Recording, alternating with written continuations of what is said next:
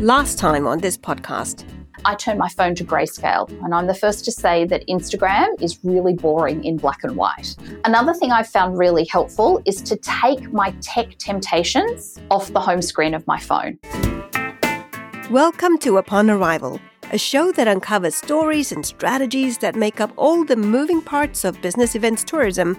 I'm Adelaine Ung, and this is part two of my interview with Dr. Kristy Goodwin whose work has the power to get you properly untangled if you're feeling like your work life balance is out of whack and you suspect that your digital habits might have something to do with it. You're even tempted to go on a digital detox holiday, which we've already established in the previous episode does not work. Dr. Kristy Goodwin is a digital well-being and neuroproductivity speaker whose new book, which I loved reading, is Dear Digital, We Need to Talk. If you missed part one of this interview, Kristy shared a lot of little known and fascinating insights into the impact of our digital habits on our biology. If you haven't heard it yet, I'd encourage you to pause listening to this episode and go hear the previous episode first. But if you've already done that, in this second part of our chat, Christy continues to unpack those secret tweaks we can make to actually thrive with the digital load in our world, both personal and for work, beginning with tackling digital clutter you know, like the multiple tabs open on your computer that you can no longer keep track of. And when I say you, I mean me.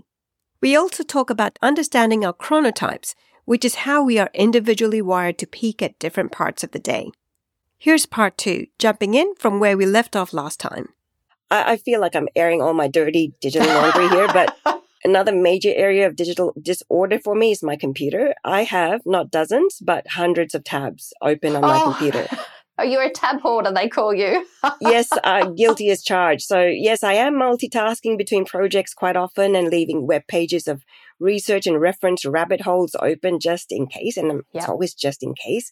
And I realized my base problem is probably FOMO, which is showing yeah. up in all my digital spaces, including photos on my smartphone, you know, that I just don't delete because, hey, what if I need this angle? And yeah. what if I need that angle?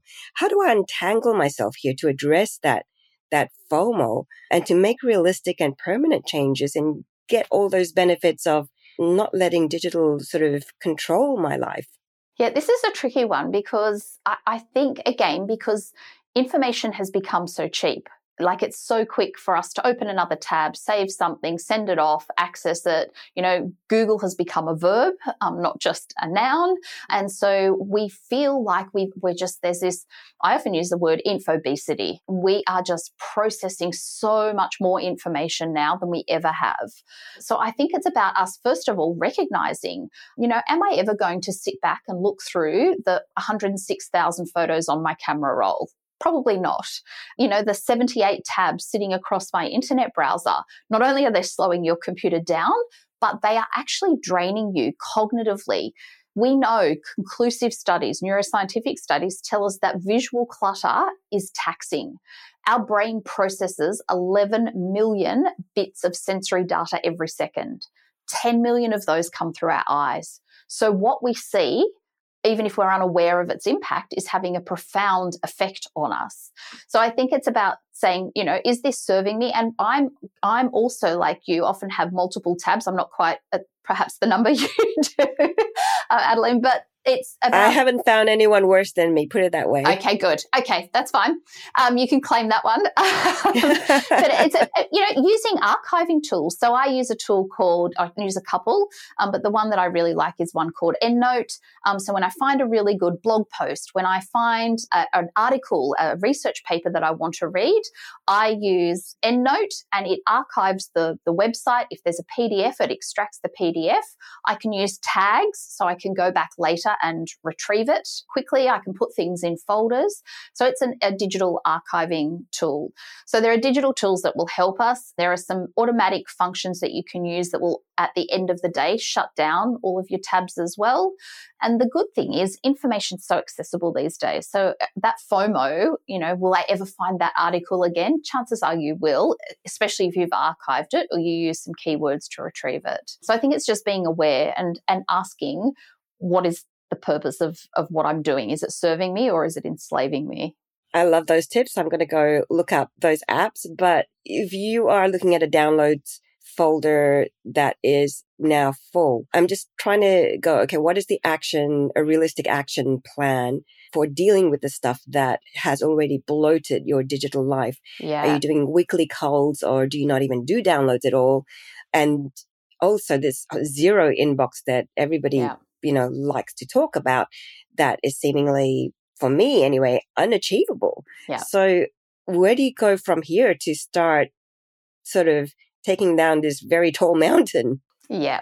So if you have what I call a really pronounced digital debt, if you've got the bulging email, bulging inbox, you've got a download folder that won't let you download anything else, if you've got a myriad of tabs open, I, with emails, there's a concept um, that's been referred to as email bankruptcy. Do you need to say I'm at bankruptcy? You can archive all your emails and pop them in an archive folder. Doesn't mean they're deleted. And the search function today with most email providers is so sophisticated that you'd be able to retrieve things later on. With our, our downloads folder, um, I often think, again, can you take them if the, the clutter there is too much? And upload them to a, a, a, digital server or to a hard drive. So you do have that access should you need them in the future. Um, I did this a couple of years ago and I was convinced. I was going from one laptop to another and I thought I, there's going to be all these files in my downloads folder that I will need. I copied them and it took, I think, eight hours to copy what was on my downloads folder and one other drive to a ha- external hard drive. I was convinced I'd need to be pulling out that hard drive all the time. I think I used it once. Um, after that event. So I, yeah. I, think it's putting in place those parameters.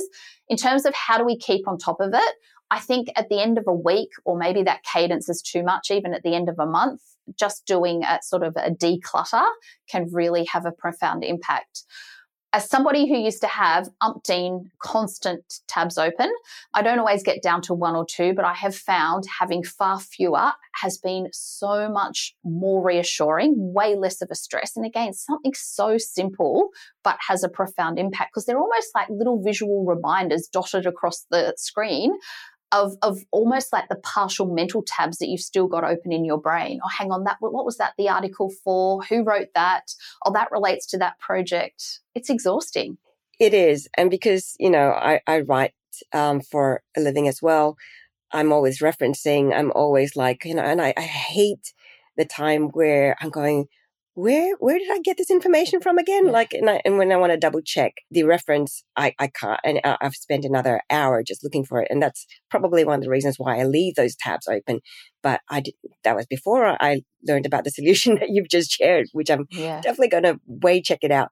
But you also mentioned working with your chronotype. You have the chronotype that I want that gets up at four in the morning and has exercised and finished writing half a book by 9 a.m. when I'm just rolling up for breakfast and doing my first Zoom call. I can't fit in the 20 to 30 minutes of natural sunlight in the first hour of waking up, which you say is so important. So how do different chronotypes work with nature's rhythms? I mean, I know this doesn't sound like it's completely or, or very obviously connected to your digital life, but it is. Yes. So, for those listeners who are saying, What's a chronotype? Your chronotype biologically dictates when you are most naturally um, focused and alert, and it also dictates what time you naturally would like to fall asleep. Your body would naturally fall asleep. And so, we are sort of categorized into three categories. We have lions, who are the early birds, we have bears, that are sort of the middle of the day people, and we have wolves, that are our night people, or sometimes referred to as our owls. And the idea is that we should try to structure our day as best as we can to suit our chronotype. Now, the bad news is you can't actually shift your chronotype. You can't be a wolf and say, I'd love to be a lion. Um, equally, you can't be a lion and say, I'd rather be a bear.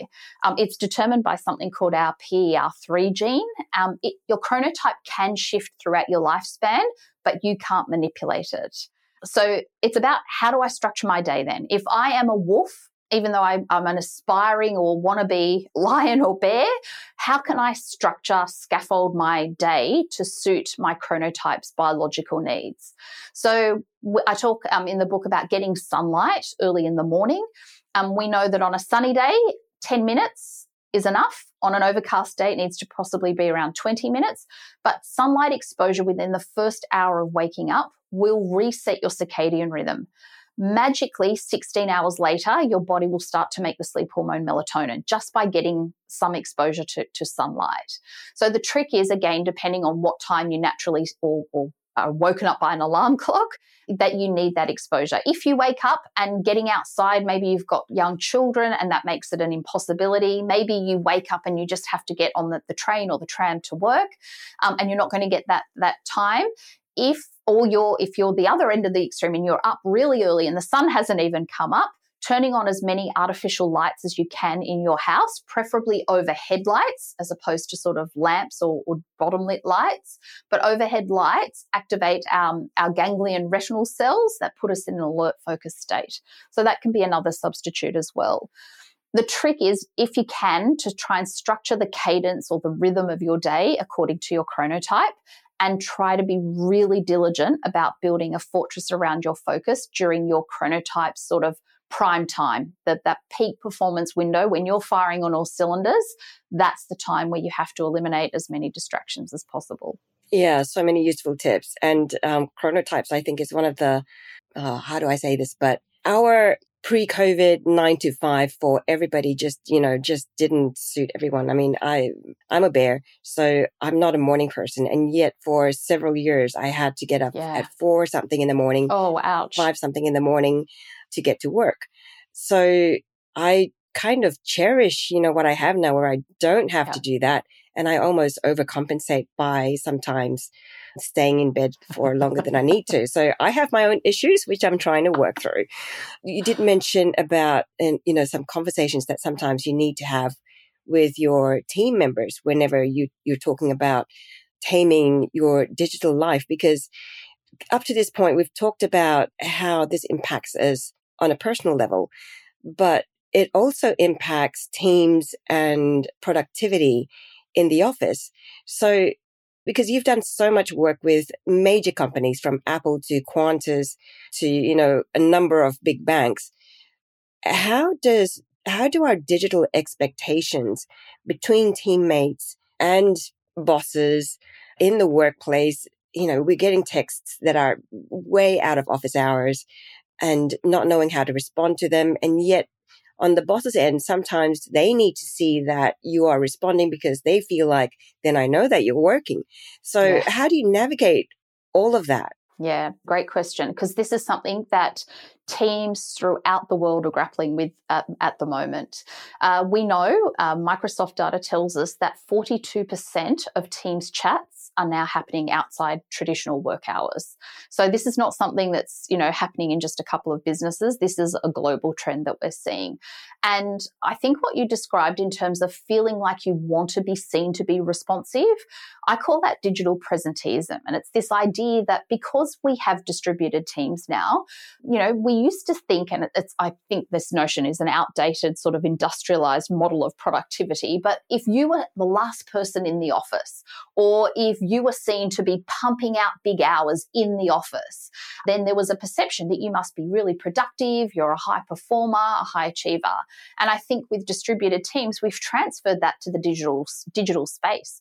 I want to be seen by, by my boss to be responsive to emails. So I will reply at 11 o'clock at night. I will write the, the Teams chat to my colleagues, you know, at, at five in the morning. And this can have a contagion effect, especially if our leaders are doing this. So, one of the things that I've done with a number of organizations um, is to help them create their digital guardrails. So, this is not a policy, these are team agreements. I call them digital norms, practices, and principles around how teams or how at a macro level organizations want to use technology. And so it's it's creating um, and it's not a policy imposed on the team. The team has to or the organization has to co-create these. But these are principles and norms around everything from on our virtual meetings are cameras on or cameras off? And when are cameras on and cameras off? What's an acceptable expected internal email response rate? When would i use a Teams chat versus sending an email do we have a communication escalation plan so that when there is a time sensitive legitimate urgent issue what's the one channel through which that'll be communicated so people feel like they can switch off Because when people are working around the clock, and again, Microsoft data tells us that we're seeing a third productivity hump in the day. We used to see one around 10 or 11 in the morning. We used to see one around biscuit o'clock, about 3.30, 4.30 in the afternoon. We're now seeing one between 10 and 11 at night. 28% of knowledge workers that use Microsoft products are working between 10 and 11 at night. And this can be seen two ways. It can be a marker of our more flexible work arrangements. The research suggests it can also be a marker of burnout and exhaustion. So I think these guardrails are some parameters, there's some guiding principles. They're not hard and fast rules, it's not a policy, but they give people some um, guardrails about how do we as an organization want to use technology so we feel like we can switch off. And the critical part is leaders need to buy into these. Yeah, if you're an employee and is noticing all these things and you're noticing also that your your leadership isn't quite aware of the impact that it's having on the team, are there subtle ways you can just saying this is something that needs to be looked into? yeah, send them this podcast. This, this, this section found this really interesting. You don't have to be the bearer of bad news. Um, I, I have found working with leaders that if you, I mean, you can take the approach, I think there's two ways to go about it. You can take the well-being approach that I feel exhausted, I feel depleted. The research tells us that we have a concerning number. We are actually global leaders here in Australia in terms of rates of burnout at the moment, wow. stress and burnout. Microsoft data is telling us this. Other global studies are saying this is a huge issue here. So you can go the well-being route, as in my tech habits are having a profound impact on my well-being. I have found from my experience, and this could be just my experience, but I think when you take the performance productivity route, you often have leaders who are interested in KPIs and outcomes and tangible, measurable, measurable deliverables. That can sometimes be more well received. So I can't perform at, at an optimal level if I'm still working at 11 o'clock at night. So I have found that if I can switch off, I'm much more productive the next day. But I think it's just having the opportunity to talk about these tech expectations is really, really important. And I, I, I think I actually I'm I'm quite concerned that if organizations aren't on the front foot here, if they're not coming up with some team agreements or the digital guardrails as I call them, I think in Australia we will soon see there's some legislation being tabled at the moment around the right to disconnect.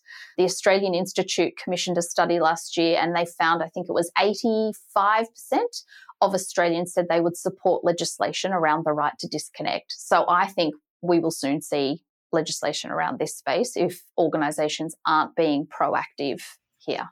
Yeah, that that'll be amazing. Do you see much willingness, motivation on the part of companies? I mean, big or small, to put something like this in place? I, I am at beginning stages. I don't think okay. it's been voraciously adopted.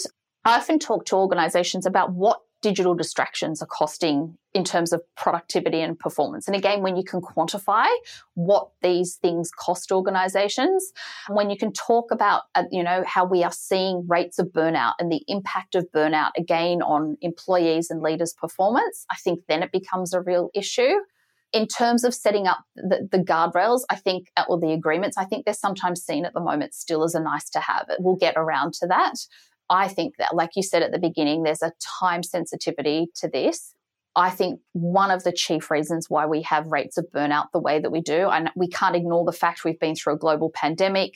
We are facing financial uncertainty. There's, you know, global issues that could be impacting upon us. I think they're all, you know, very valid reasons why we might see stress and burnout at all time highs.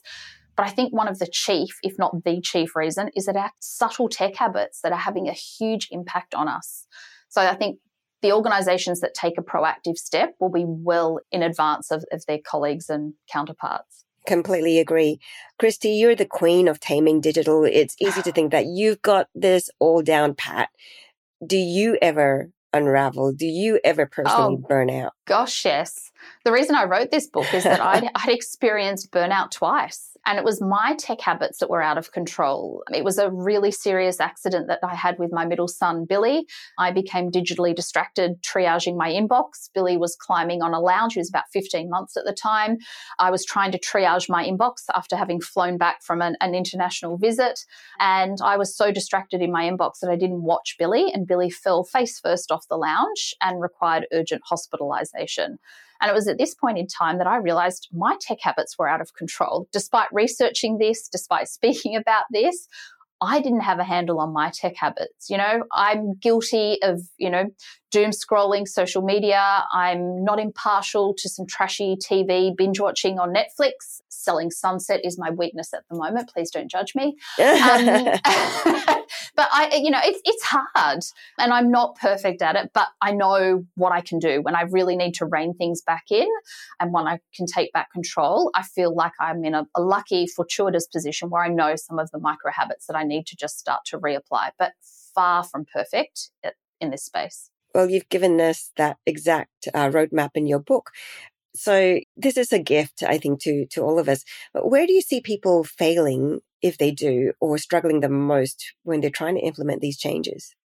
Trying to do too many things all at once. Mm. So trying to do a radical digital overhaul or doing, you know, the, the extreme digital detox. I often say three to five to thrive pick three to five little micro habits, embed those, and then move on to some others.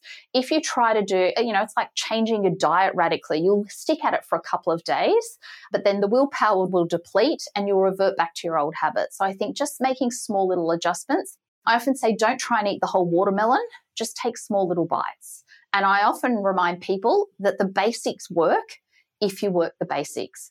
Look at what tech habits might have the most profound impact. And hopefully, our conversation today will remind you, you know, could it be as something as simple as turning off your notifications?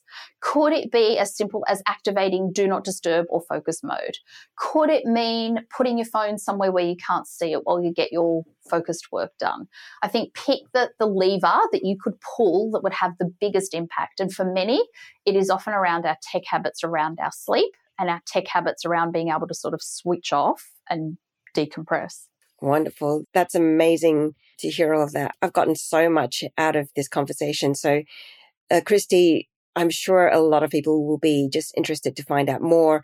Obviously, there's your book, but where would you point people to to find out more information about you, how to get access to resources? Because I think you also have a few free resources as well. Um, and how do people reach you? Yes, so the irony isn't lost on me that I'm saying tame your tech habits, but come and have a look at what I share on social media or on my website. um, but if you want a legitimate reason to get your dopamine hit online, if you can say, you know, I'm doing some research or it's work related, I do have a website that's got lots of blogs and resources. It's called drkristygoodwin.com. And I do try and share bite sized tips and bits of information on social media platforms, in particular um, Instagram, if you like the pretty pictures and the behind the scenes information and just small little tips and ideas. Um, and LinkedIn is more of my professional presence. So that's the digital playgrounds I play in. Kristy, thank you so much. This has been illuminating, and I wish you all the success and best for the message that you are sharing because it is so, so much needed uh, today. So, thank you. My pleasure. Thank you for this conversation. Thanks for listening. I do appreciate it. Do check out the show notes where I've put links to Kristy's new book, Dear Digital, We Need to Talk, a guilt free guide to taming your tech habits and thriving in a distracted world, as well as ways you can reach Kristy directly or find out more about her work. If you found value in today's show, please click the follow button if you'd like to be notified when a new episode drops. By the way, have you ever considered launching a podcast with a strategy to land in Apple's top 200 charts in the first week? If so, feel free to send me an email at uponarrivalpodcast at gmail.com and we'll explore how we can make that happen. Catch you next week for another great interview to uncover more stories and strategies for a successful future. Till then, cheers!